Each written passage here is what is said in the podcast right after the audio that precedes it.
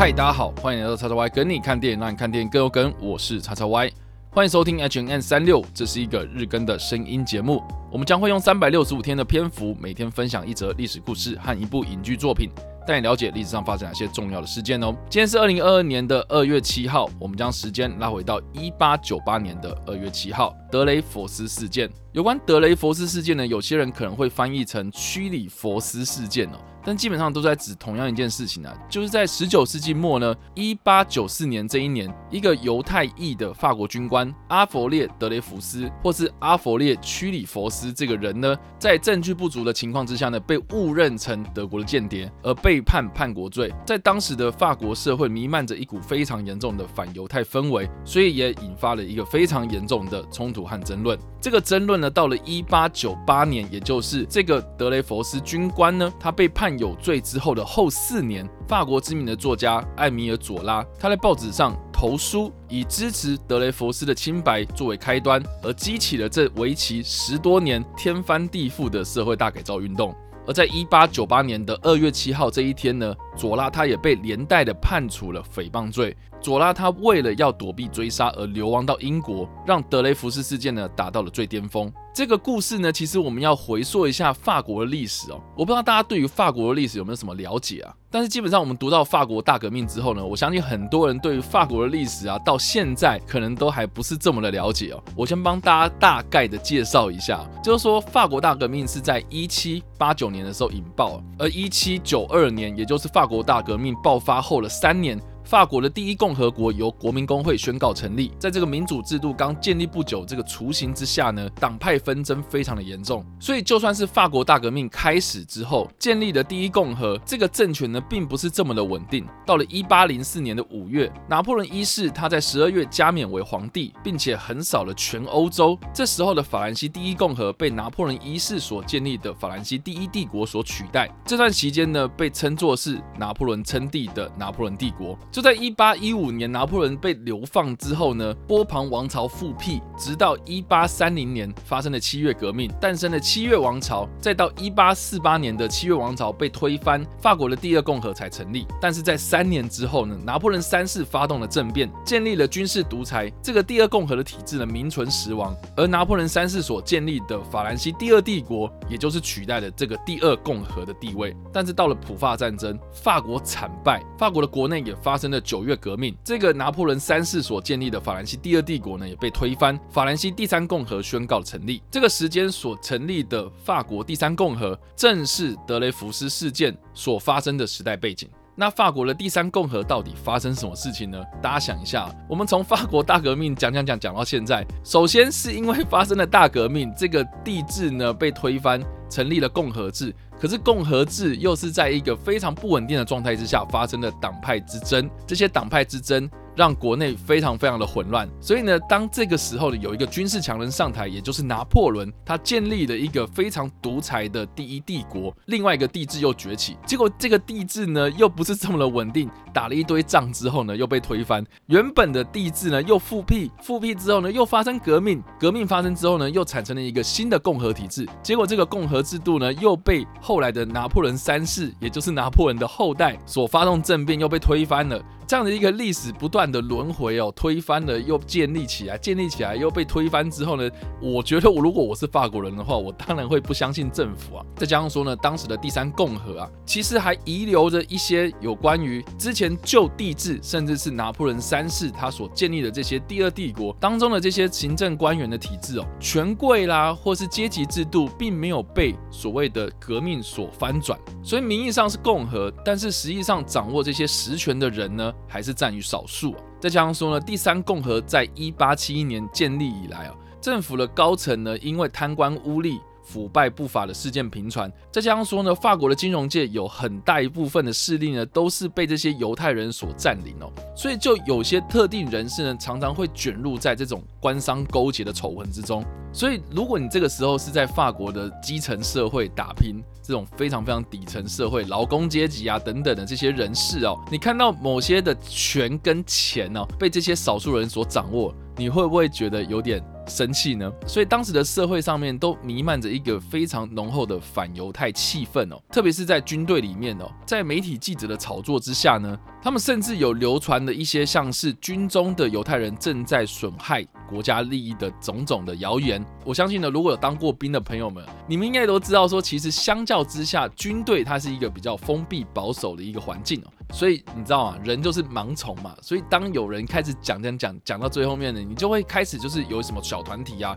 开始排挤啊。所以犹太人在军队里面呢，其实是受到很严重的歧视的。再加上说呢，到了第三共和的末期哦，在一八九二年的时候呢，就爆发了一个非常严重的事件。也就是巴拿马运河丑闻。这个巴拿马运河丑闻是什么呢？基本上呢，大致上来说，就是法国人他们要盖巴拿马运河，结果呢，投资了一大笔资金呐。当时在巴拿马运河工作的这个工地啊，工作环境非常的恶劣。当地的环境气候呢，也造成了很多疾病的发生。这个运河就这样盖盖盖盖了好几年之后呢，盖运河的这家公司还破产，损失了将近十亿法郎。当时的一些小股东啊，股票啊、债券啊都没有办法兑现，所以导致很多人破产而自杀。这个算是在十九世纪最大的一个货币贪腐丑闻。甚至新闻媒体、报章、杂志啊，后来还详细的披露了一个所谓的收贿名单。这个收贿名单呢，都是在这个巴拿马运河公司里面雇佣的一些犹太的富豪，包括这些银行啊，或是一些公司的老板哦。所以导致了这个反犹太气氛呢。非常非常的严重，严重到啊，就是开始要炸锅的状态啊！就在这个时空背景之下呢，在一八九四年的九月，法国的情报机构呢，他们透过了一个在德国驻法国大使馆里面的清洁工，这个清洁工呢，实际上是由法国情报机构所安插的一个法国间谍，他在当时驻法武官的垃圾桶之中呢，找到了一封被撕毁的信件。这个信件被复原之后呢，得知了这封信上面呢，其实透露了很多有关于法国炮兵。的部队编制、火炮的一些使用记录，甚至是一些重要的军事机密呢，透露了一些概略性的情报。所以这封信呢，很明显就是这个泄密者跟法国的炮兵是非常有关联的。所以法国战争部的情报部门，他在接管调查之后呢，发现这个泄密者呢，他之所以能够接触到有关于一百二十公里以上的这个重炮的技术资讯呢，很有可能这个人呢，他就是来自于法国高等军事学院，或是巴黎的军事学校，或是任何有关于火炮的军官教育体制里面出来的这些人哦，才有可能会有得知这些消息哦。所以呢，他们越缩越小这些范围之后呢，才锁定到一位在法国陆军炮兵之。中的一个上尉军官，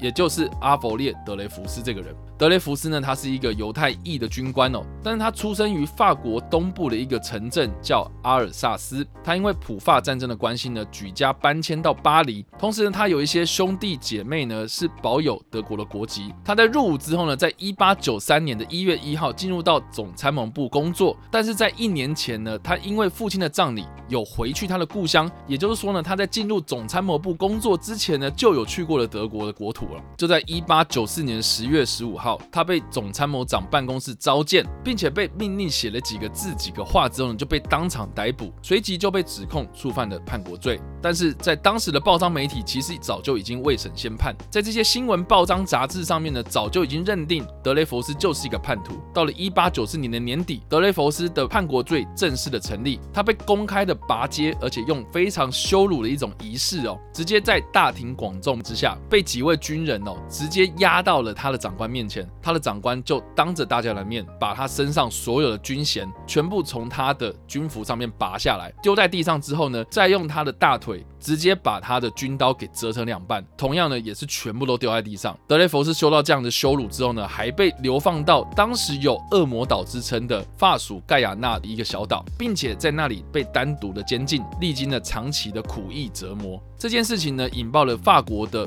国内社会舆论。首先，在法国的新闻媒体上面呢，不断的有一些文章是挺德雷佛斯或是反德雷福斯等等的这些争论哦。到了一八九八年的一月十一号，法国作家埃米尔佐拉他在报纸上就是以“我控诉”为题，向法国的总统菲利福尔声援德雷福斯。但是在一个月之后呢，二月七号，他也被判。诽谤罪而连带的受罚。最后呢，佐拉为了躲避追杀而流亡到英国，让德雷佛斯事件呢从原本只有报章媒体杂志，成为了全民讨论的话题。这些正反双方意见吵得不可开交，甚至呢还有传出在坊间呢有家庭成员呢因为双方立场的不同呢而大打出手，甚至亲朋好友为了这件事情呢真的面红耳赤啊，甚至撕破脸了，互相不相往来。社会上下呢，几乎都分裂成支持和反对这两派，而且斗争呢越演越烈。直到一八九八年的九月，也就是左拉他投书我控诉的文章之后的年底，法国的法院呢才开始重审这件事情，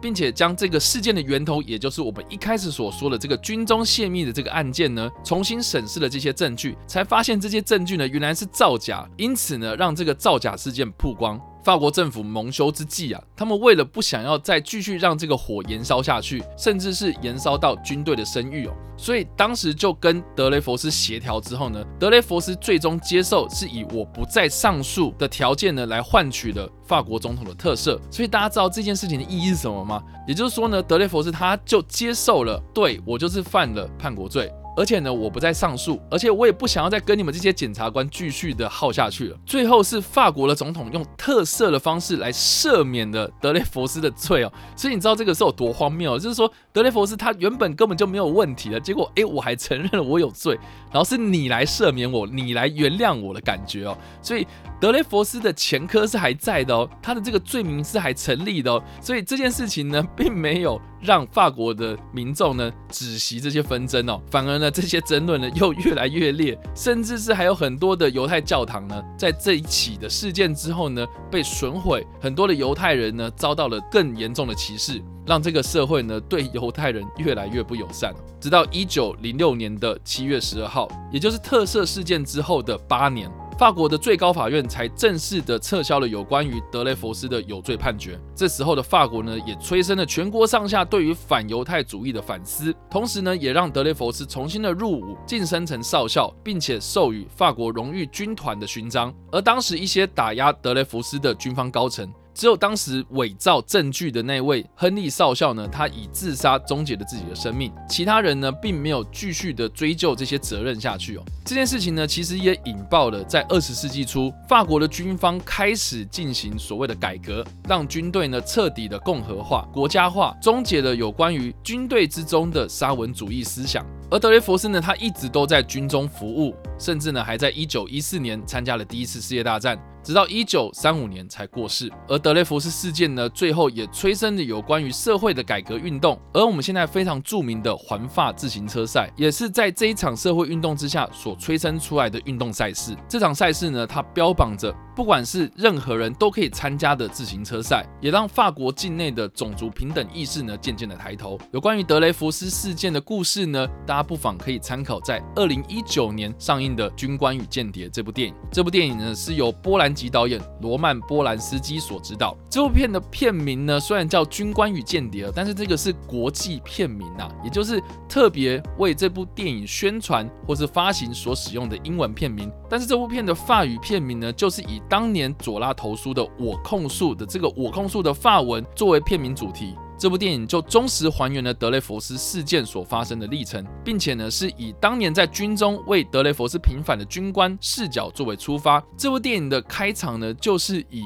当年德雷佛斯被军人押解到他的长官面前被拔关的那个羞辱场面开始，一步步揭露了有关于德雷佛斯事件背后的真相。这部电影在威尼斯影展上首映，并且在当年获得了威尼斯影展评审团大奖。而罗曼波兰斯基这个人呢，也是非常有争议性。因为他当年的性骚扰事件呢，导致他从美国流亡到欧洲，从此之后呢，就一直没有回到美国，而在欧洲继续了他的拍片生涯。而在二零一九年所引爆的 Me Too 事件的潮流之下呢，罗曼波兰斯基当然也是会被拿出来讨论的一个人物之一啊。所以这部电影被推出之后呢，很多人就在批评说，诶，他是不是想要用这部片来洗白自己是清白的这样子的一个行为呢？所以就被很多人解读成。他想要透过这样子的一个历史事件来以古奉今。今天大家都在推行的 Me Too 啦，或是任何社会风气底下讨论的这些热门的议题呢，是不是某种程度也是在猎污呢？我相信呢，大家在看完这部电影之后呢，